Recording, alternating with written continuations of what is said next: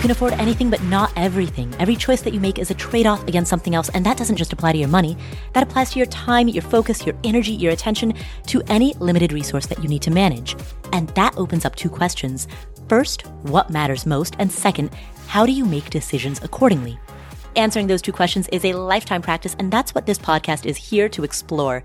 My name is Paula Pant. I'm the host of the Afford Anything podcast, and today, former professional poker player Annie Duke joins us to discuss how to sharpen the decision making skill of when to quit.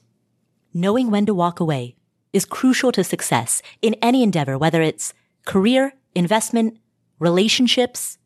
And yet we live in a society in which we are fed ideas like winners never quit and quitters never win. Many of us have internalized this message. And as a result, we stay in bad jobs for too long.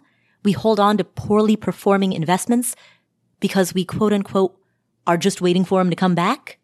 We wallow in toxic relationships. Many of us tend to stick to the wrong course of action for far too long. There are even cognitive biases, such as status quo bias, that fuel this tendency. And so in our upcoming interview, Annie Duke, who is internationally acclaimed as a decision making expert, draws on behavioral science to explain strategies for identifying when it's best to stick it out and when it's better to walk away. As I mentioned, Annie Duke is a former professional poker player. She won more than $4 million in tournament poker before retiring from the game in 2012. She is the co-founder of the Alliance for Decision Education, a nonprofit whose mission is to teach students how to make better decisions, more sound decisions. That doesn't mean telling them what choice to make. That means teaching them the skill of decision making. She is also a consultant in the decision making space. She's the best selling author of Thinking in Bets and How to Decide, and her newest book is called Quit. Here she is, Annie Duke.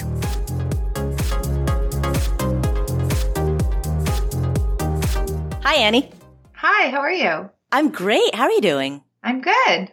Annie, you have written about how quitting is a decision making skill that is worth developing. Now, this is not something that's often talked about. There's a lot of social pressure to never quit. Quitting has a, a negative connotation to it. Before we get into the skill of deciding how to quit, can you first describe why does this matter? Why should people have, for lack of a better term, a goal or a skill set of knowing when to quit and when not to? Developing the skill to quit when the time is right is going to get you to where you want to go faster. And there's a really simple way to think about it. If you're in a dead end job and you don't quit, you're stopping yourself from having the opportunity to switch to something that would be a lot better. If you're in a toxic relationship and you don't quit, you're blocking the opportunity for you to be able to go find a happier relationship, or maybe even alone would be happier. In the most extreme sense, if you're climbing up Everest and a snowstorm comes in and you decide not to quit, you're very likely to die, right? And we, we know that that's actually what happens to people in those situations. The fact is that we can all sort of from the outside looking in you know, see when someone should have quit when they didn't, when they went too far, when they kept going too long, you know, when the person collapses in the middle of a marathon in brutal heat because they refuse to give up and they actually permanent damage or, or sometimes even death. In theory, we kind of understand look, when things are going really poorly, obviously we should walk away. And in theory, we get that. But I think that in practice, we just aren't very good at it. What are some of the most common reasons why people stay too long? Well, I think in the broadest sense, quitting just has a really bad reputation. So this is mm-hmm. the 10,000 foot view. Think about all the aphorisms, right? Like quitters never win, winners never quit. We just feel like when it's in the battle between like grit and quit, grit is a virtue and quit is a vice right? Mm. Quit is doing something bad. It means you're weak willed or you're capricious, that you couldn't take the heat. We think about it as like a character flaw to walk away from things. Whereas the people who grit it out are, are heroes. And in fact, heroism is a synonym for grit. That's sort of from a 10,000 foot view. And, and one of the things that we need to realize is whether to stick or whether to quit is actually the exact same decision. We think about them as opposing forces, one of virtue, one of vice. But actually, at any moment that you decide to stick to something, you're not quitting it. And anytime you decide to quit, you're not sticking to it. So it's actually like the identical decision. It's just that we don't think about it that way. So I would say like that's the first really big reason that it's really hard for us to walk away is that we think about quitters as failures. Hmm. The second thing is that there's this whole issue around what I would say is called fear of waste. Have you ever had this happen to you that like you're thinking about maybe like should I quit my job or you know, should I break up with the person that I'm dating or should I shut the project down or whatever it might be? Have you ever had it go through your head like, but then I'll have wasted my time? Right. The sunk cost fallacy. Yeah. Mm-hmm. So this is just, I think, a really common way that we think about waste is as this backward looking problem. We sort of look backward when we think about waste and we're worried that when we walk away, what that means is that we wasted all the time that we put into the project. Mm we wasted all the time we put into the relationship. We wasted all the time we put into training for whatever the career path we're on is. Climbing a mountain, running a marathon, whatever. It's like we don't want those things to go to waste. But this, as you just said, is really what the sunk cost fallacy is or the sunk cost effect, which was first identified as like a broad phenomenon by Richard Thaler, who's a Nobel laureate back in 1980 what you've already put into something should actually not affect the decision about whether you ought to continue. You can think about it if you were like perfectly rational, you would stick to things that you would only stick to things that you would start today.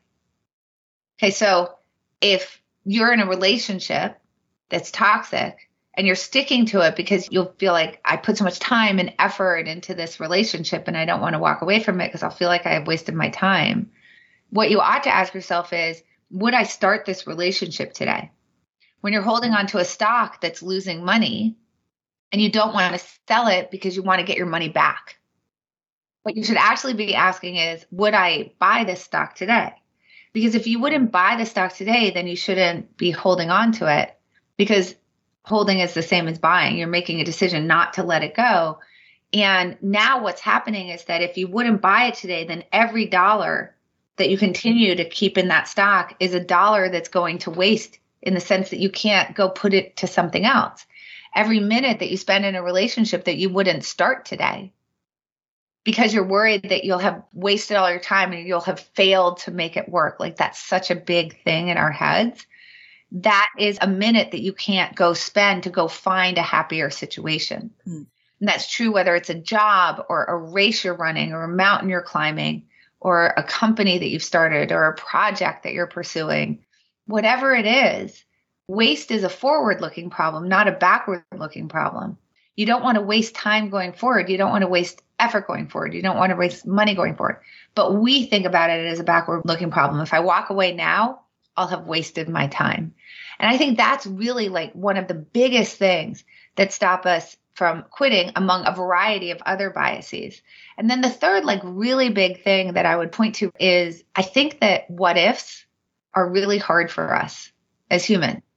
And if you think about the decision to stick to something or quit, the only way for you to know how it would have turned out if you kept going is to keep going, right? Like, if you're trying to summit Everest and you turn around before the top, you'll never know could I have made it?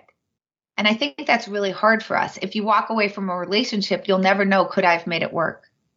If you walk away from a job, you don't know, maybe I could have turned it around. If you stick with a project, you don't know, maybe I could have successfully completed it. And I think that those what ifs are really hard for us. So what that does is it pushes us into this sort of groove of we want to stick to it because we don't want to walk away until we know that there's no other choice. Because when there's no other choice, we no longer have to wonder what if, right? If you're already heading toward the summit and there's a snowstorm coming in and you can't see anything and you're at the edge of death, when you turn around, you're not for yourself. going to say, but what if I had continued? Because you already know, because you're right at the edge of death. You're not going to worry about what other people are going to think about you. Right. They're not going to criticize you for not sticking to it, for not gritting it out, because they're also going to know, well, you obviously had no choice, right? You had to stick to it. And I think that's true, whether it's climbing Everest or a job or a relationship or even a stock that you're holding. Someone told me actually recently that they had bought Bitcoin at some price. I can't really say 50,000 or something. And then it had gone down to 30 and they were selling it. And they told a friend of theirs, well, I'm going to sell it. And they said, you can't do that because now you can't get your money back. Right? Like all this cost, but if you held it, maybe it would work out. And I think all of that is like just like super duper hard for us as humans to deal with those what ifs. So I think the only time that we're really sure to walk away is when it really isn't a choice anymore. Like you're out of money, you're out of time, there's a snowstorm, you're practically on the edge of death. Then we'll walk away because then we're sure of the decision and we don't have to worry about the what ifs anymore. To the idea of if you wouldn't start it today, then don't hold it. How does that apply in cases where there are high transaction costs associated with getting out of it? So you would incur new costs, whether that's literal money or time costs or, or any limited resource. Basically, when you make a decision, you're calculating what's called expected value. Expected value is essentially just think about it. If I invest a dollar, but that could also be a minute, you know, it could be a unit of effort, whatever. But let's talk about it in terms of a dollar because it's a little bit easier. If I invest a dollar today, will I be making money going forward? So that's the question you have to ask yourself. So let's take a really simple example of how you might calculate expected value. If you have a coin and the coin lands heads 50% of the time and tails 50% of the time, so you know it's a fair coin, and we say, let's bet on this coin. I'm going to bet a dollar and you get to call the coin. And if you call it correctly, you'll get $2. If you call it incorrectly, you're going to give me a dollar. So what that means is that 50% of the time, you're going to call the coin correctly, you'll get $2. 50% of the time, you're going to call it incorrectly and you're going to have to give me a dollar. Between the two and one, that's minus a dollar. And then it's just 50% of the time that that's going to happen. So you would win 50 cents for every dollar. So the way you can think about it is it's just multiplying 50% by two, which is the winning side, which is a dollar, and then 50% by one, which is the losing side, which is 50 cents. And then you subtract the winning side from the losing side and you get plus 50 cents. Mm-hmm. Notice that this is long run. Right. Because obviously, on any given flip, you're either going to win $2 or lose a dollar. But in the long run, you'll win 50 cents for every dollar that you bet. So that's a pretty simple way to think about it. Obviously, if I flip the equation, and you had to pay me $2, then it would be a losing proposition for you. You'd be losing 50 cents. Okay, so that's the simplest way to think about it. So it's basically saying, what are my costs versus what are my gains in the long run? Now, in the simplest sense, when we say, would I started today? We don't have to take into account any costs, right? Because there, there's no transaction costs in the simplest sense.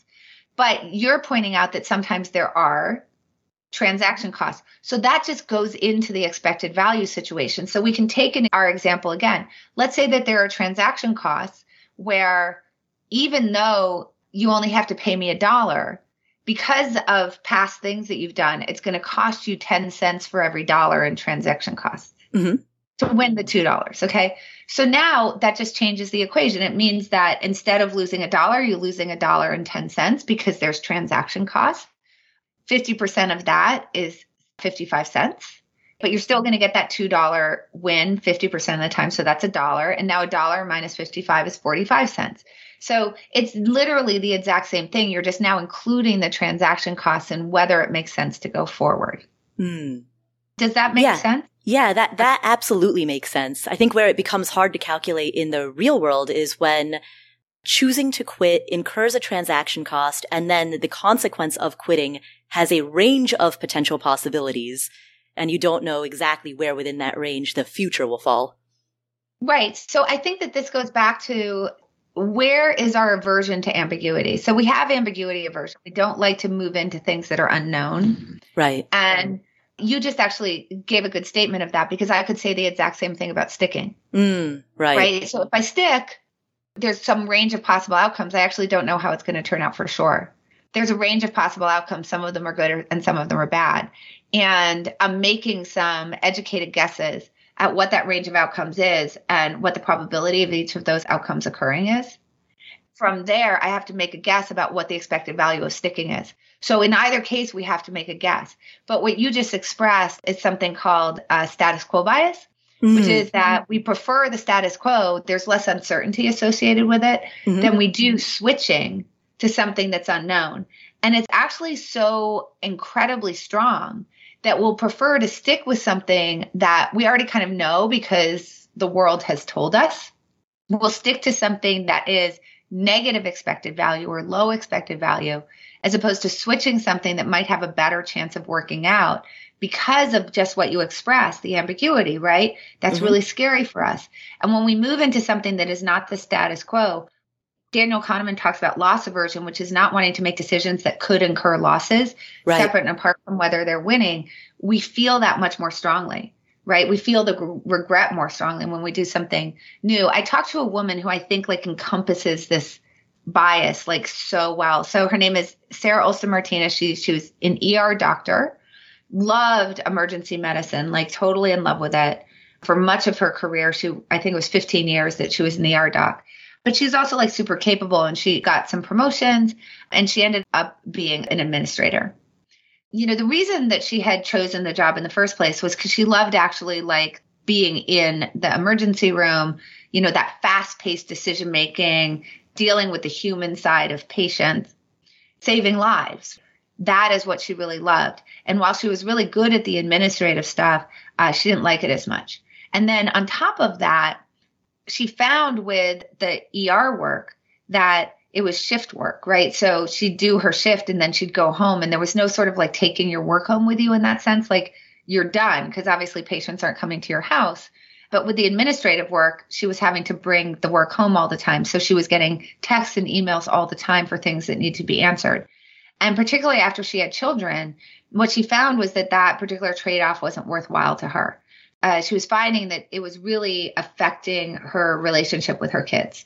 Mm-hmm. I think at the time they were like two and 4 mm-hmm. Her kids were saying like, "Mommy, you're always on your phone," and that that didn't feel good to her. So she knew that she wasn't happy in her current position. So she wrote me and she just said that she wanted to talk to me about this, you know, would I be willing to talk to her about this decision? She just cold emailed me. I didn't know her. I try to respond to readers who actually write in. So I, I did respond to her. And on top of that, I was in the middle of writing this book, Quit. So I thought, oh, she would be really interesting to talk to anyway. And we arranged a Zoom. And this was what the most interesting thing was. So she described all this to me and she talked about how unhappy in her work she was. I also asked her, well, could you go back to just being an ER doc? And she said, actually, for other reasons, that would be difficult. At that time, this was during COVID, and I think there were just some issues with her being able to actually do that. She had already actually been in the application process and interview process for another job. And uh, she just couldn't decide whether she should quit and take the job. And she had been thinking for a year about leaving the work as the administrator and also being an ER doc when I'm listening to her, I was very confused because it was like super clear that she was really unhappy with the situation. It was negatively impacting her personal life, you know, relationship with her kids, and she wasn't enjoying the work. But she said, But I just don't know, like, I don't know if I can take this job because I don't know how it's going to turn out, which is exactly this problem. There's this whole range of outcomes that occur, and I don't know which one I'm going to actually observe. So, this is the way I put it to her because I wasn't going to make the decision for her. I just said, Well, let me ask you this so imagine it's a year from now and you chose to stay in your current situation. What's the probability that you're going to be unhappy? And she said 100%. Right? Because she knows, right? Right, like, right. The expected value is known. Right. She's in it. So I said, okay. So imagine you take this new position and it's a year from now. What's the probability you're going to be unhappy? She said, I don't know. And I said, well, is it less than 100%? She said, Well, yeah, of course. I mean, it's probably like 50 50. And I said, Well, is a 50% chance of unhappiness less than a 100% chance of unhappiness? And you could see this light bulb go off. And she like, she quit immediately. Huh. And all I did was frame it as an expected value equation, right? We're always deciding under uncertainty. And even the path that we're on, we think we know how it's going to go, but we don't necessarily. I mean, I hope that the pandemic has taught us that, that life can throw you some curveballs, but we'd prefer to stick with stuff that we know, even when the chance of unhappiness is 100% or 80 or whatever then switch to something that we don't know where maybe you're going to be unhappy, but maybe you're not. Because we can anticipate when you actually are unhappy, beating yourself up. Mm. But you can see for Sarah Olson Martinez how clear it was when she framed it that way that she's supposed to go take the new job. Right. How would the severity of unhappiness impact that? So let's say that there was a, a 25% probability that she might be even more unhappy in her next job than she is in her current job? I think in the case where you're 100% of the time going to be unhappy, severity isn't going to matter if there's a 25% chance. Where that might matter is like if there's a 98% chance you'll be unhappy, should you shave off that 2% when the unhappiness that you'll experience would be much more severe, then I would agree with you. So, of course, severity matters. That's the payoff structure. So, if we go back to the coin flip, we can change the payoff structure. I can design a situation for you where you're going to actually lose the flip 99% of the time. But if when you win, you win enough, you can make up for it. Right? So if you lose, you lose a dollar, but if you win, you win a thousand dollars, you know, or ten thousand dollars. I can make that worth your while. Right. Actually still flip the coin, even though you're mostly going to lose. So that that's similar to the severity issue you definitely should include that in your decision making. And basically, that's a question of your own values. Would you rather have a 60% chance of a pretty good outcome mm-hmm. and a 40% chance of a pretty bad outcome? Or would you rather have a 80% chance of a pretty good outcome, but a 20% chance of a really, really bad outcome? That's going to be sort of to your own preferences and to your own personal taste, how much you can bear to risk. And with money, it's the same thing, right? Like some people could afford an investment where 10% of the time they're going to lose a million dollars. And other people can't afford that risk. So that's just a question of, you know, some people are going to be able to say, I'm willing to do something where 90% of the time I'm going to have a fantastic outcome, but 10% of the time I'm going to lose a million dollars. And some people are like, I'm fine with that trade. If the 90% of the time I'm going to make $10 million, I'll do it but other people couldn't afford it would literally ruin their lives for that 10% of the time that they would lose the million and that has mm-hmm. to be included in the equation so is this risk of ruin is that the concept that we're discussing right now yeah it's risk of ruin and then you can just ratchet it back because then you have these issues of preference right so you may be somebody who prefers to have a pretty good outcome but risking a pretty bad outcome and I might be somebody who just cares about lowering the chances of a bad outcome, even if the bad outcome is more severe.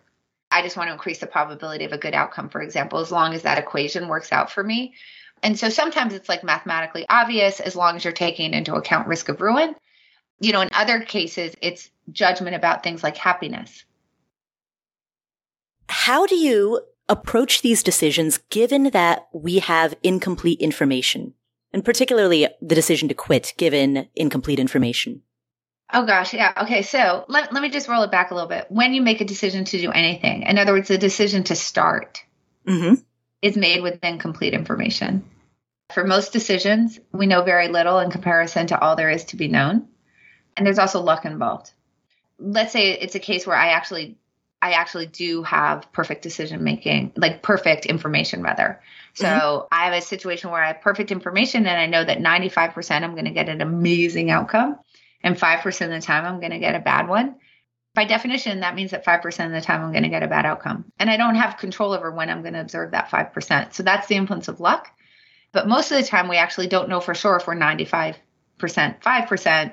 We're making judgments about that. So when we start something, we're basically looking and saying, given the facts that I know, and my judgments about what those facts are, how I'm modeling those facts, I'm making my best subjective educated guess, which is just a forecast of what the probability is of a variety of outcomes that might occur from the option that I'm choosing. Okay, so that's what how we do it when we enter into a decision. Now, why can we do that when we're so uncertain? So this is a little bit the irony is the reason why we can make decisions when we're uncertain is because we have the option to quit. Mm. So obviously you're making decisions when you don't have all the facts, but then post decision you're going to learn more things. Mm. You're making decisions when there's an influence of luck on the outcome, but post decision you get to observe the way that luck is influencing the outcome. And when you learn that new information, then you have the option to actually walk away and change your mind. So, in the most basic sense, this is what allows us to go on a date, for example. So, when you go on a date, you obviously have very little information about the person that you're going on a date with. But why can you do it? Well, because if you don't like the date, you don't ever have to see them again. You have the option to quit. So now you asked, well, how do you decide to quit when you don't have all the facts? And the answer is exactly the same. But this actually puts us in a little bit of a bind. So the, the decision to quit is also made under uncertainty. We have some idea about how things might turn out if we walk away. We have some idea of how things might turn out if we stick. We're making subjective guesses of what the probability of those different things are, what the payoffs of those different things are. But that is also made under uncertainty. So, whatever you apply to your original decisions about whether you start, you should also apply your, to your decision about whether to quit. The issue is twofold. One, when you're starting something, you're fresh to the decision. We don't carry with us all this cognitive debris about like sunk cost and what we've already put into it and the fear that we'll have wasted our time or maybe even having to endure that moment where we go from failing to having failed. And that's a really awful moment for human beings is to have that feeling. We're not carrying that with us when we're fresh to a decision. But when we're making the decision about whether to walk away, we are carrying all that stuff into the decision with us. And that makes it really tough because we're so afraid that we'll have wasted our time. We're so afraid that people will judge the decision to have started in the first place as a mistake. We're so afraid that we'll judge it as a mistake. Like all of these things go with it, right? Sometimes our identity is wrapped up into the decision, like with a career right? If we walk away from this, who am I going to be? That doesn't happen when you're thinking about starting a career. So there's more debris that comes with that. How do I walk away when the decision is uncertain? Then what goes along with that is the what ifs, right? If what if I had stuck with it? Maybe I would have succeeded. And again, living with those what ifs is just like really tough for us. That ambiguity aversion is really hard for us. And so we'll tend to stick to things too long because we need to get to a level of certainty that is not the same level of certainty that we would apply to the decision to start because of all this debris. So the way that I like to say it is, uh, and this actually comes from Richard Thaler, the only time we're sure that we have to quit is when it's not really a decision anymore because we're already out of money. We're already out of time. The situation we're in is literally unbearable. We're on the top of Everest and there's a huge snowstorm. Then everybody needs to turn around. But it takes that to get us to do it because we want that level of certainty so that we can say, I had no choice. I'm not a wimp. I'm not weak willed. I don't have a character flaw. It was the only thing that I could do. In other words, it wasn't a choice anymore. So while the decision to start and the decision to stop are made under equal influences of uncertainty, one requires more certainty, at least for us cognitively, for us to be willing to walk away. The goal is to try to treat it more like the decision to start. We'll come back to this episode after this word from our sponsors. This episode is sponsored by State Farm. Are you a small business owner looking for insurance that fits your needs and budget? Look no further than State Farm. State Farm agents are not just insurance providers. They're also small business owners who live and work right here in your community. They understand the unique challenges of running and protecting a small business. When it comes to small business insurance, State Farm knows what it takes. Create a plan that fits your needs and your budget. State Farm agents are ready to help you choose personalized policies that truly understand your business. Insure your small business with a fellow small business owner Talk to a State Farm agent today and get started on personalized small business insurance that fits your needs. Like a good neighbor, State Farm is there. Talk to your local agent today. All right, so what are some of the next really big goals that you're saving for? Maybe you're saving for a down payment on a home. Maybe you're saving to buy your next car in cash or to at least make a pretty big down payment on your next car. Maybe you're saving for a kid's college fund or for your own college fund. Well, there's an app called Monarch that makes it easy to help you reach your financial goals. In fact, the Wall Street Journal named it the best app for growing your savings. Monarch is the top rated all in one personal finance app. It gives you a comprehensive view of all your accounts, investments, transactions, and more. Create custom budgets, track progress toward financial goals, and collaborate with your partner. And now get an extended 30-day free trial when you go to monarchmoney.com slash Paula. Monarch has a very simple, intuitive design. They have loads of built in features that help you collaborate with your spouse or partner, with your financial advisor. You know, you can invite them to your account at no extra cost. They'll get their own login info and a joint view of all of your finances. You can customize it to look exactly like you want it to look like. You can customize the types of notifications that you get. You know, I've set mine up so that I only see the big ticket stuff. I personally don't want to see the little things. I just want to see big ticket items. So I've set up my notifications accordingly, but you can do it however you prefer. You can change the layout of your dashboard. You can make it your own. And Monarch will never sell your data to third parties or show you ads.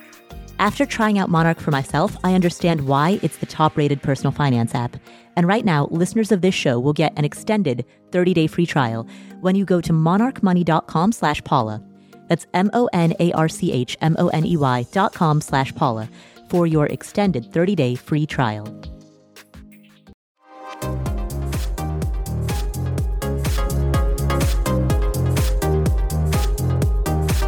One thing that you observe is that we tend to poorly calibrate our quitting decisions in that when we get bad news, we tend to persevere too long, but when we get good news, we tend to quit too soon.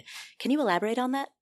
Yeah, actually, I'm really happy that you asked me that question because I don't want people to get the impression that we always stick to things too long. Hmm. I think the word usually is really important here. So, usually mm-hmm. we stick to things too long, hmm. but sometimes we do actually quit things too early when we quit things too early is when we're in what we would call the gains. Uh, so there's in the losses and then the gains. You can think about this like in the simplest sense. If you bought a stock at 50 and it's now at 25, you're in the losses. If you bought it stock at 50 and it's now at 75, you're in the gain. What we find is that we quit too soon when we're in the gains in general, and we quit too late when we're in the losses in general. So I think there's a great experiment from Daniel Kahneman, you know, also Nobel laureate, and Amos Tversky, which demonstrates this pretty well. Basically, they offered people a proposition, and the proposition was an either or proposition. Uh, so some participants got this proposition Would you rather, or what would you prefer? I can give you a $100, or we can flip a coin. And if you win, you'll get $200. If you lose, you'll get $0. So if we think about the expected value equation, right, you can either take a sure win of $100 or on a 50-50 proposition where you win 200 or lose zero, the expected value is exactly $100. Why? Because half the time you'll win 200, which is 100, and half the time you're going to lose zero, which is zero. So that puts you at an expected value of $100. So notice these propositions, at least from an expected value standpoint, are exactly the same. In one case, I can give you the sure 100, or in the second case, you can gamble to win 200 or lose zero, or win zero rather. Think about that. So tell me, like, if I were to ask you that question, which option do you think you would take? I would take the 100 because of the certainty. Right. Okay. So now let's let me ask you a different preference preference A or B. You can choose whichever you want.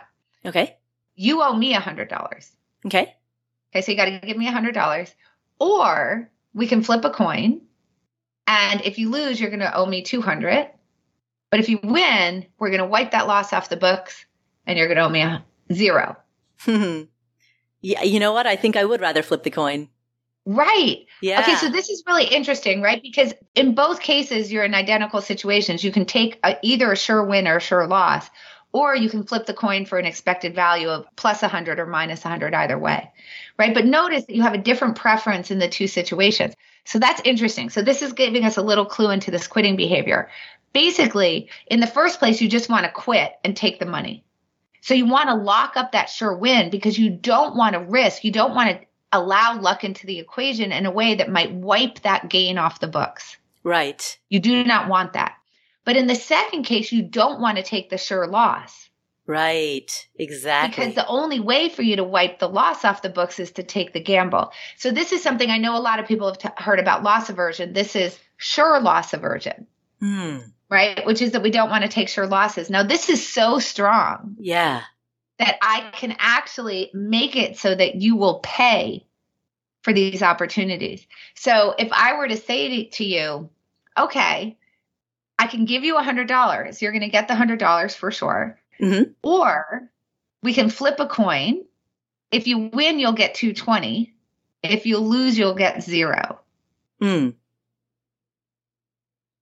It's hard because I know your rational mind Yes. is like, oh, but, but then I'll get 220. Yeah, exactly. I kind of want the 220. I want the chance at the 220. Yeah. That's your rational mind, right? But your emotional mind is saying, I want the hundred bucks. And that's what participants do is they just take the hundred there. Hmm. Most do. I mean, obviously not every single participant, but people are much more likely to just take the hundred dollars there, even though they're giving up a payment of 10 bucks. Because that $20 you have to divide in two, right? Because the coin's only going to land your way half the time. Exactly. So basically, what that means is they're paying me $10 to just take the hundred. Right. Now I say to them, okay, you owe me a hundred dollars and we'll flip a coin.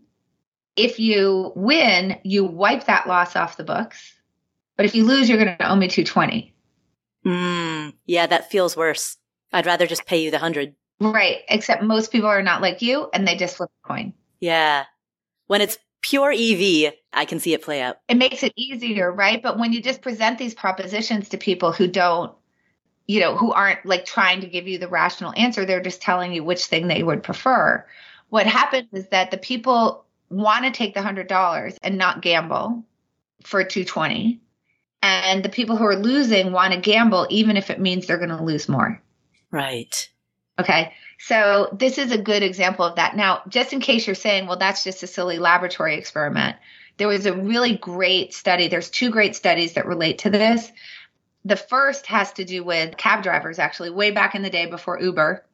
Cab drivers usually were renting their cabs and they would rent them in 12 hour shifts. Mhm. And Colin Camerer, along with a bunch of colleagues, they had tickets that told them the trips that the, the people had taken during the day. So, what they found that was really interesting was that when the cab drivers were having a good day, they had the $100 on the books. They seemed to quit really early in the shift. So, they didn't actually drive for the whole 12 hour shift. But when they were having a bad day, when the rides were really slow, they actually stayed in their cabs. Right. The idea of, well, I've made what I need to make today, so I'm going to cut out early. Right. So that was the heuristic that the cab drivers were losing. And this is where we can see this difference between in the gains and in the losses. So if you set a goal for yourself of, I want to make $300 today. Mhm. If you stop short of that, you're in the losses in comparison to the 300 that you want to make. Mm. Okay. So what that means is that even though rides are slow, even though there aren't any fares to be picked up, you're still driving around in your car, desperately trying to get to that 300, which is the same as continuing to gamble Right. right? It's like taking the gamble. And honestly, if there's no rides around, you're kind of wasting your time because each hour is not worth very much if there aren't any rides to be picked up. But you'll keep going because you don't want to get out of your cab and have to take what feels like a loss, which is how much money did you fall short of this $300 that you were trying to make? It doesn't matter if you've made $100 because you aren't judging yourself from where you started. You're judging yourself by how far you are from where you wanted to go. But in the reverse case, when you hit the 300, now you can get out of your cab because you actually hit your goal. So in that sense, you're in the gains. And then they just quit. But what's interesting is that if you get to your 300 really quick, that means the next hour that you're driving actually rates to be a really good hour for you. Right. So notice that this causes them to stay in the cab when the driving isn't very good. But leave the cab when the driving actually rates to be pretty good. So much so that the strategy that they were using cost them 15%. They would have made 15% more than they actually were if they stayed in the cab when things were good and got out of the cab when things were bad. And even it was interesting, they figured out even if they choose some random strategy, like I'm just going to drive for six hours a day or something, you know, just don't even think about whether the fares are good or bad. I'm just going to stay in my cab for the exact same amount of time every day. They would still make 8% more Hmm. than they were with strategy that caused them to quit too early and quit too late, depending on whether they had hit this target. So I think that's such a good example of that. And then the other example that I think is, is really good is just from retail traders. So retail traders usually set what's called a take gain and a stop loss. So a take gain would be, you know, if you buy a stock at 30, I'm going to sell it as soon as it hits to 40. Mhm. So I'm going to take the gains. And the the stop loss would be if I buy the stock at 50, I'm going to sell it as soon as it hits 40. Mhm. In one case, you're saying, you know, once it goes up by a certain amount, right? If I buy it at 50, if it goes to 60, I'm going to sell it. If it goes to 40, I'll, I'll also sell it. That's the Exactly. the Cut stop your losses. Yeah. exactly. And what you find with retail traders is that they completely ignore their stop losses. Hmm. You know, even after, you know, you said, I'm buying it at 50. If it goes to 40, I'm going to let go of it. You still hold on to it and they just ignore the stop loss. Why? Because how can you get your money back otherwise? Right? It's like the coin flipping problem. The interesting thing is they also ignore the take gain.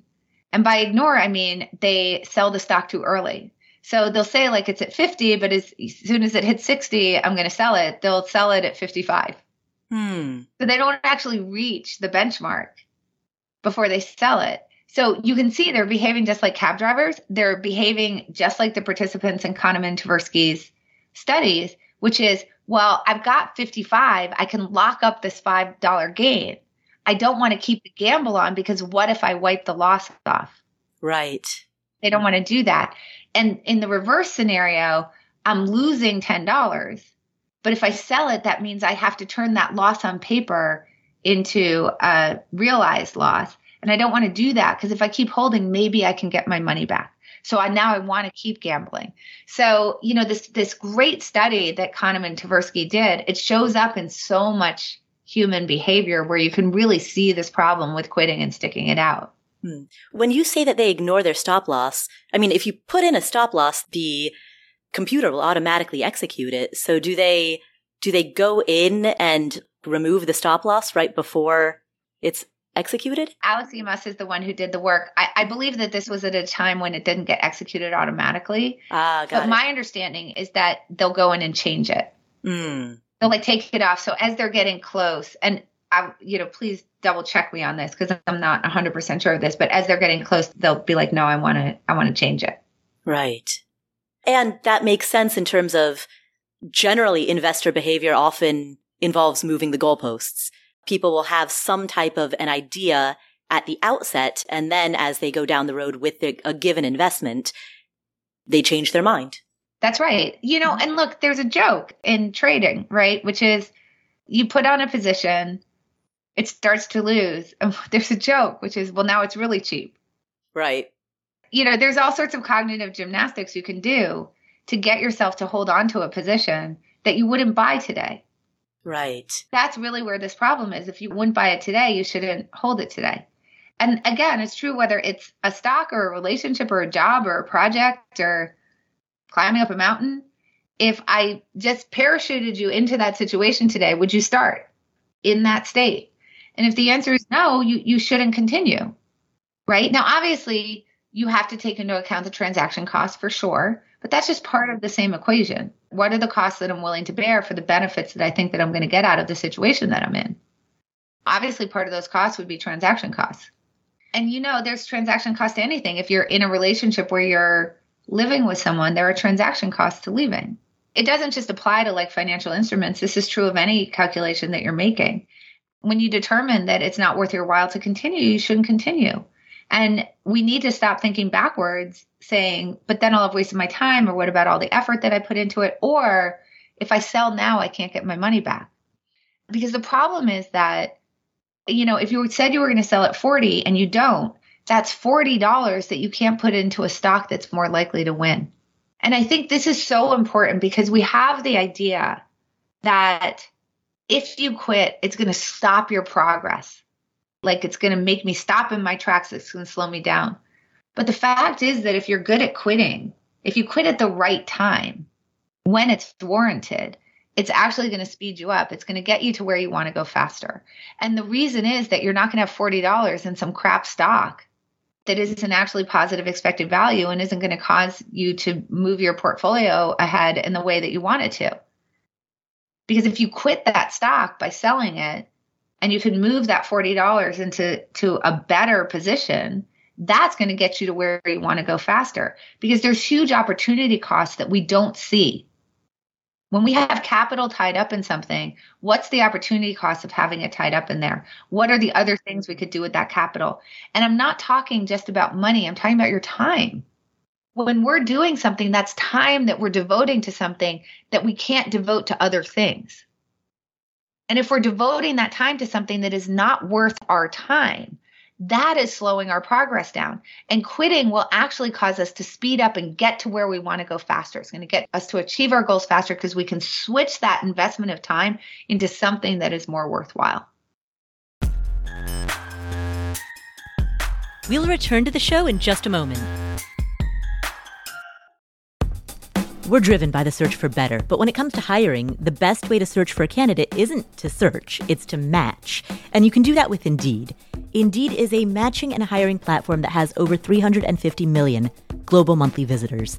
It allows you to schedule, screen, and message so that you can connect with candidates faster. And beyond just hiring faster, 93% of employers agree that Indeed delivers the highest quality matches compared to other job sites. They leverage over 140 million qualifications and preferences every day, which means Indeed's matching engine is constantly learning from your preferences.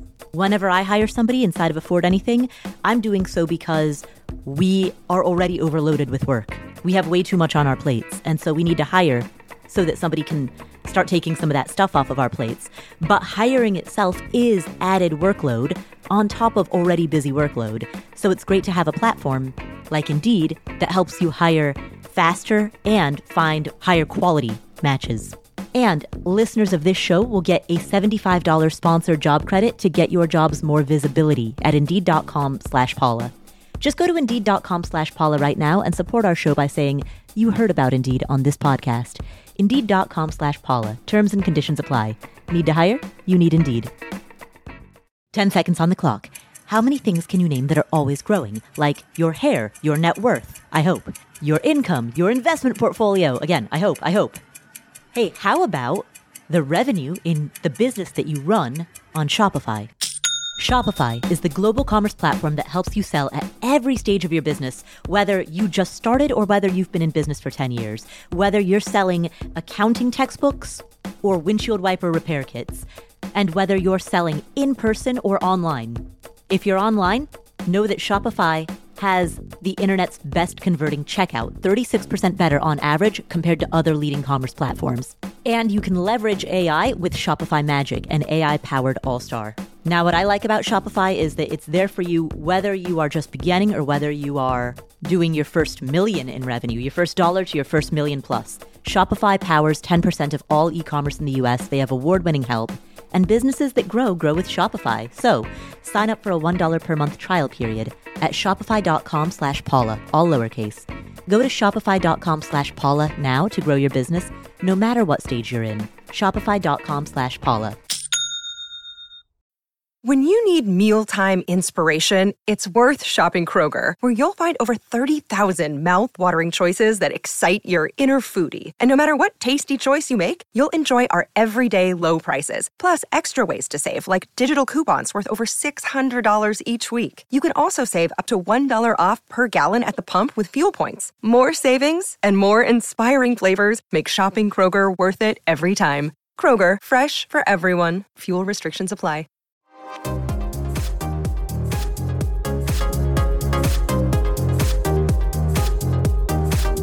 So much of this sounds pretty bleak. We are bad at quitting for a variety of reasons. And by the way, you've used two phrases that I love, cognitive debris and cognitive gymnastics.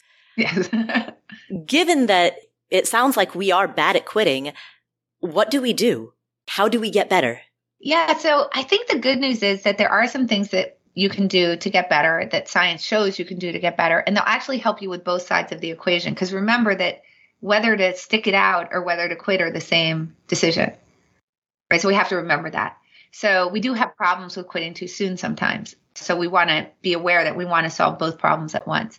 So first, let me say there's two things that aren't going to help you. Uh, one is knowing about the problem.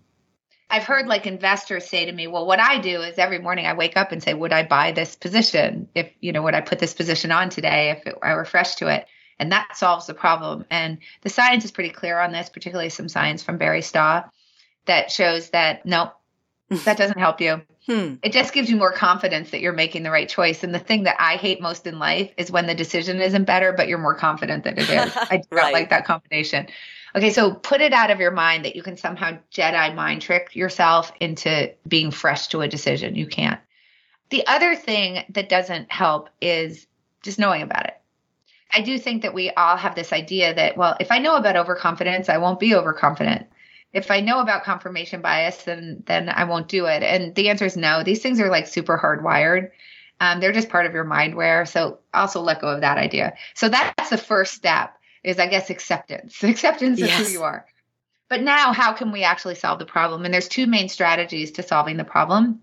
One is to make the decision about whether to quit or whether to stick ahead of time how do you do that? So the issue is that remember that I said that there's this moment where we have to go from failing to having failed to having losses on paper to realizing the loss. That's the moment really tough for us. Okay, so that's when we do all the cognitive gymnastics that make it really hard for us to actually quit. If you actually make the decision in advance, it will improve your quitting behavior. So, in the case of a stop loss, for example, are people perfect? No. Do they blow through them? Sure. Do they cancel their stop loss orders? Of course. But they're more likely to follow it because they've made the decision in advance. Mm, that pre commitment. That pre commitment, right. So there are always going to be people who cancel the stop loss. Always. There are always going to be people who blow through them. Always.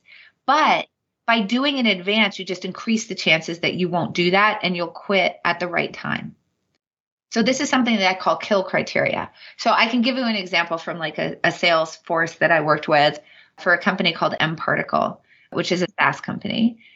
They had a group of sellers, and I just sent them out uh, the sellers a prompt individually. They, I wanted them to answer it individually. Imagine that you got a lead through an RFP or RFI.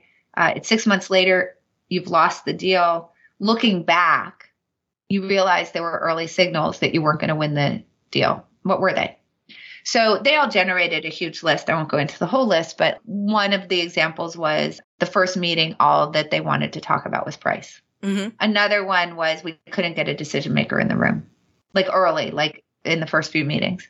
Okay, so now we can take those. So these are signals that we think that when we see them naturally we'll respond to, but we know we don't. So now we're asking about these things in advance. And we say, so what would you do if you saw those signals? In the case of they only talk about price, they all agreed that it wasn't worth pursuing because they were clearly just using you as a stalking horse. In the case of we couldn't get a decision maker in the room, they felt that you shouldn't you shouldn't walk away right then, but you should try to get more information. And the way to do that was to say, we find that deals work better when we have a decision maker from both sides in the meeting. We'd like to offer up executive alignment for the next meeting. Okay, so they would do that. And then if they said, yes, we'll get a decision maker from our side, you know, then you would continue with the deal. If they said no, then you would walk away. Right. So now we generated this list of kill criteria, which are kind of like stop losses. Now that is part of their sales process is that they're checking in with these kill criteria. And this makes it easier to walk away. Partly, I think, because not only are you pre committing to it, which increases the chances that you'll follow through. But also because I think it helps you turn a loss into a win in the sense of if you have to, if you take the deal out of the funnel, that's when you realize the loss. But now you can say, but I followed the kill criteria. So that's a good thing. Mm-hmm. And then you go to your to leadership and you can say, look, I followed the kill criteria, and then you get pats on the back right? As opposed to just I killed the deal and then people saying to you, why? Why did you fail? Well, I didn't fail because I followed the kill criteria. So I saved everybody tons of time. Right. So, you know, I think stop losses are a really good example. Kill criteria, I just gave you another, but you can do it for anything. Mm-hmm. And the other thing is just because you've already started a project, so you don't have your kill criteria yet, doesn't mean that you can't generate a list now because you can say, what do I need to see in the next six months? Right. You know, or the next two weeks or the next week, you know, whatever your time horizon is. What are the things that I could see that would tell me that I ought to walk away? Or you can send benchmarks. You know, if I don't hit a particular benchmark, then I need to quit. If I do, then I should continue. So there's all sorts of different ways to generate these, but basically it's thinking in advance about what would I see in the world that would make me think it was worth continuing? What would I see in the world that would make me think I would need to walk away? And you're going to get to a much more rational place that way. Mm. You are not going to be perfect, but you're going to be better. And that's going to make a lot of difference in the long run. It's going to save you a lot of time. So that's like strategy number one. Mm-hmm. Strategy number two is to find yourself a quitting coach. Mm. So what do I mean by that? Look, we've all watched people blow through stop losses and think, what an idiot, right? We've all seen athletes who continue to compete well past their prime at risk to great injury, often incurring great injury, where we can all see very clearly that they should be walking away. Muhammad Ali is one of those people. Most people would say the greatest boxer of all time. Continued boxing past the point where the doctors were telling him his kidneys were failing, he was unable to get licensed, so on and so forth. And all these people from the outside looking in could see that he needed to quit. Uh, right. But yet he continued and then developed Parkinson syndrome, right? So um, I think from when we're from the outside looking in, we can see that really clearly. We we all know the friends who were like, "Why are you still in this relationship?" We right. all know the friends like, "Why are you still in this job?" Like you can see it so clearly when you're watching from afar in a way that you can't when you're in it yourself. So go find someone to be that person for you that can mm. see you from the outside, right? right? And tell them you know, share kill criteria with them, maybe develop the kill criteria with them, or at least give them permission that when they see that things aren't working out for you, that they're allowed to tell you and that you'll receive it. I'm sure this has happened to you. This has happened to me. You break up with someone and people are like, oh, yeah, man, I thought you should do that like two years ago. Right, right. And you're just like, yo, if you thought I should do that two years ago, why didn't you tell me? I didn't want to hurt your feelings. Hmm. Right. right. That's what you get all the time. But that's like, okay, you didn't want to hurt my feelings in the moment. But meanwhile, I wasted my time in a relationship that wasn't going to work out and wasn't healthy for me for a really long time because you wouldn't tell me until I had actually quit. Then you told me how you felt. So tell me before. Right. So give them permission to do that. And then you can see, like within an organization, how this can be a really good way for leaders to interact with their teams because the leadership with the team can develop like the set of kill criteria. And now, for example, at that company that I consult with, mParticle, leadership is now working with the sellers to follow the kill criteria as well as to try to close deals. And what this is allowing is for them to be able to tell them, look, I'm looking at what your notes are and I'm seeing that they're talking about price. Mm-hmm. Right. Or I'm, I'm seeing that the RFP was written with a competitor in mind. I'm seeing that you've had four meetings with no decision maker in the room. And so they're allowed to help coach them into abandoning the lead, walking away from the lead. And that frees the seller up to go spend their time on opportunities that are more worthwhile. So you can see how this combination of kill criteria and quitting coaches can be incredibly powerful. Right.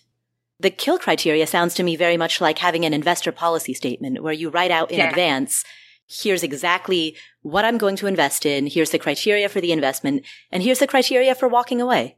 It's interesting because I actually coach, uh, I've coached quite a few PMs. Mm-hmm. What I find is that when I come in and I'm working with PMs, they do have their policy statement and they have their thesis written down pretty clearly. Mm-hmm. Obviously, if they have their thesis, they're saying, this is how I think the fundamentals are going to move or so on and so forth. And so they kind of know why they're investing in it. But it's that last piece that they're missing because I think that we all have the intuition is that if my thesis is X, it means that interest rates are going to be within a certain band. Right. And when interest rates move out of that band, I'll obviously react to it by getting off the position. But that's the thing that we're missing is that we don't do that. So it's not enough to just like have your thesis written with what, you know, obviously why you think that this is a reasonable investment. You also have to then take the extra step of saying, if I see this particular thing happen, this is obviously more complex than a stop loss, right? If I see this thing happen, then I must do something. So, an example would be if your thesis relies on interest rates being within a certain band, identify what that band is, what the lower bound and upper bound is for interest rates, and then say what you're going to do if interest rates go above or below. Right. And actually write that out. And it's really helpful if you have a team to share that with members of the team so that you can get on a regular cadence where you're going through and looking at the kill criteria. Right. And then obviously you can also refresh those kill criteria as you're holding that investment right? And you can refresh them and say, well, now if we saw this or if interest rates were within this band, this would be our action. That is the piece that I think that people miss. And it's because it's so intuitively weird, mm, right? right? If my thesis is based on interest rates being between, you know, 1.5 and 3% or whatever, then obviously I would sell it if they weren't. And I think that that just seems so intuitively clear. If you're writing your thesis out quickly, that obviously you'll you know, execute when the world moves against your thesis. That's the thing that people need to realize is no, no, you won't. So you need to actually take that thesis and then turn that into actionable items that you can observe in the world with action plans associated with them. Mm, right. And I can see how that would apply for the people who are listening to this, how an analog of that would apply to writing out their decision making criteria for any major mm-hmm. decision, including when to walk away from a job or a relationship. Yeah. Exactly. And again, you can update that. I work with a venture firm, an early stage venture firm. And, you know, obviously venture firms don't quit companies in the same way. Like you can't sell the company, right? right? You have your position. I mean, when it IPOs, you can. That's a whole different thing. You know, sometimes right. like, you know, after very, very late rounds, you might be able to trade some secondary, but like you definitely have it all the way through D for sure. So it's not that, but you do have other decisions that are quitting decisions, which are simply do you follow on? Do you buy up? Or do you do nothing and just you have your stake and you allow it to get diluted? So these are all like, you know, these grit versus quit decisions, just in a different form. Of course, the day that you invest in that company, particularly when you're talking about a startup, that's very high uncertainty. So all sorts of stuff is going to reveal itself to you later on. So what happens is on a regular cadence, when we're not actually in the middle of like an auction or a round, mm-hmm. we say, what would we have to see by the next round to get conviction to buy up? Or what would we have to see at the next round to get to conviction that would be willing to follow on? Okay. Right. So now we do that in advance, and that's happening every six months or three times a year. And that means that you always are generating basically a set of fresh kill criteria that tell you when that opportunity comes that you can escalate your commitment to the company. Is that something that you actually want to do or not? Hmm. Even in that situation where you would look and say, well, there's no decision to quit because it's venture, right? You have to right. hold the position. That's not true. Right. Of course, there's always ways to quit. And that's true even when you have any investment instrument because even for things that are supposed to be a long hold, you still have issues about should you buy up? Should you get more? Mm-hmm. And then even if there's no way for you to get off the position, sometimes there are hedges. You can hedge it and so that you can basically get to neutral right. on the position. You want to know whether to do that. So one thing to do is not accept, well, I'm in a world where there is no option to quit because there's that's very rare that there's no option to quit. Well, thank you for spending this time with us. Where can people find more about this topic and where can people find more of your work? Well, more about this topic, you should get my book, mm-hmm. Quit, The Power of Knowing When to Walk Away, which you can get in the normal, you know, the usual places that you might find a book like that. I also have a newsletter, which has been focused on quitting lately, not surprisingly, because I've been writing about it. If people want to get into original research, I highly recommend you check out Barry Staw, Daniel Kahneman, Richard Thaler, Colin Camerer, Alex Imas. Gosh, I know I'm forgetting people. Richard Zeckhauser. Maurice Schweitzer, Max Bazerman, Katie Milkman. You can also follow me on Twitter where I'm pretty active. Excellent. Well, thank you so much, Annie. It's great to have you back on. Well, thank you for having me back. I appreciate it when someone thinks I made enough sense to invite me back. Thank you, Annie. What are three key takeaways that we got from this conversation?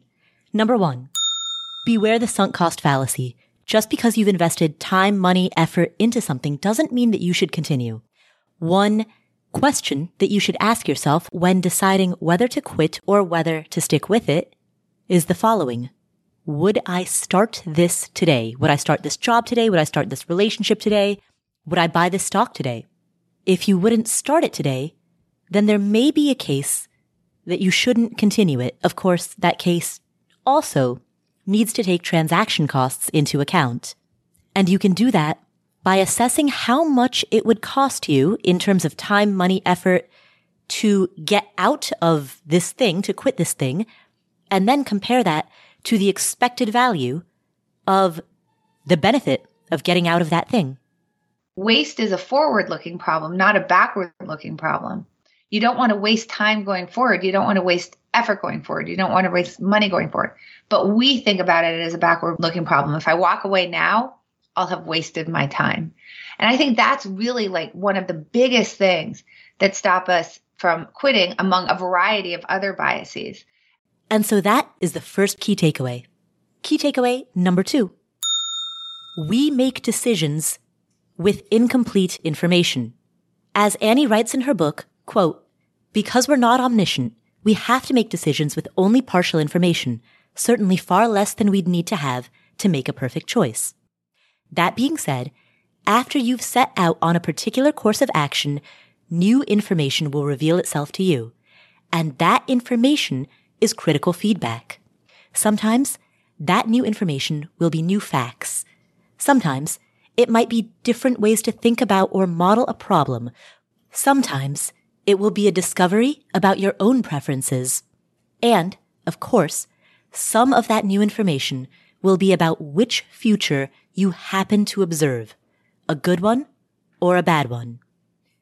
Everyone has had the thought go through their head, if I had known then what I know now, I would have made a different choice. Quitting is the tool that allows you to make that different decision when you learn that new information. In the most basic sense, this is what allows us to go on a date, for example. So when you go on a date, you obviously have very little information about the person that you're going on a date with. But why can you do it? Well, because if you don't like the date, you don't ever have to see them again. You have the option to quit. So now you asked, well, how do you decide to quit when you don't have all the facts? And the answer is exactly the same. But this actually puts us in a little bit of a bind. So the, the decision to quit is also made under uncertainty. We have some idea about how things might turn out if we walk away. We have some idea of how things might turn out if we stick we're making subjective guesses of what the probability of those different things are, what the payoffs of those different things are. But that is also made under uncertainty. So whatever you apply to your original decisions about whether you start, you should also apply your, to your decision about whether to quit. Changing course when new information comes to light is a crucial skill set. Quitting is not a character flaw, but rather sometimes the wisest choice to make given new information that comes to light. And that is the second key takeaway. Finally, key takeaway number three. Given that everything has an opportunity cost, quitting when the time is right allows you to open up your limited resources, to open up your time, your focus, your energy, your budget to things that will have a higher payoff to better investments, better jobs, better relationships. People often believe that quitting means slowing down or sacrificing everything that you've invested up to this point, when the reality is everything that has happened in the past cannot be changed. The only decision to make is what to do in the present. And that decision is made when weighing all options on the table and determining which one has the highest expected value of a bright future. Part of those costs would be transaction costs. And you know, there's transaction cost to anything. If you're in a relationship where you're living with someone, there are transaction costs to leaving. It doesn't just apply to like financial instruments. This is true of any calculation that you're making. When you determine that it's not worth your while to continue, you shouldn't continue. And we need to stop thinking backwards, saying, but then I'll have wasted my time, or what about all the effort that I put into it? Or if I sell now, I can't get my money back. Because the problem is that, you know, if you said you were going to sell at 40 and you don't, that's $40 that you can't put into a stock that's more likely to win. And I think this is so important because we have the idea that if you quit, it's going to stop your progress. Like it's going to make me stop in my tracks. It's going to slow me down. But the fact is that if you're good at quitting, if you quit at the right time, when it's warranted, it's actually going to speed you up. It's going to get you to where you want to go faster. Those are three key takeaways from this conversation with Annie Duke. If you learned from today's episode, please share this episode with a friend or a family member. That's the single most important thing that you can do to spread the message of critical thinking, better decision making, and living a life that aligns with your values. So please share this episode with someone who you think would be fascinated by what we've discussed. You can subscribe to the show notes for free at affordanything.com slash show notes, where you'll get a synopsis with timestamps of these episodes. If you're enjoying what you're listening to, please open up whatever app you're using to listen to this show and leave us a review and make sure while you're there that you hit the follow button so that you don't miss any of our awesome upcoming shows. If you want to discuss this episode with members of the community, head to affordanything.com slash community. And you can find me on Instagram at Paula Pant, P-A-U-L-A-P-A-N-T. Thank you so much for tuning in. My name is Paula Pant. This is the Afford Anything podcast, and I will catch you in the next episode.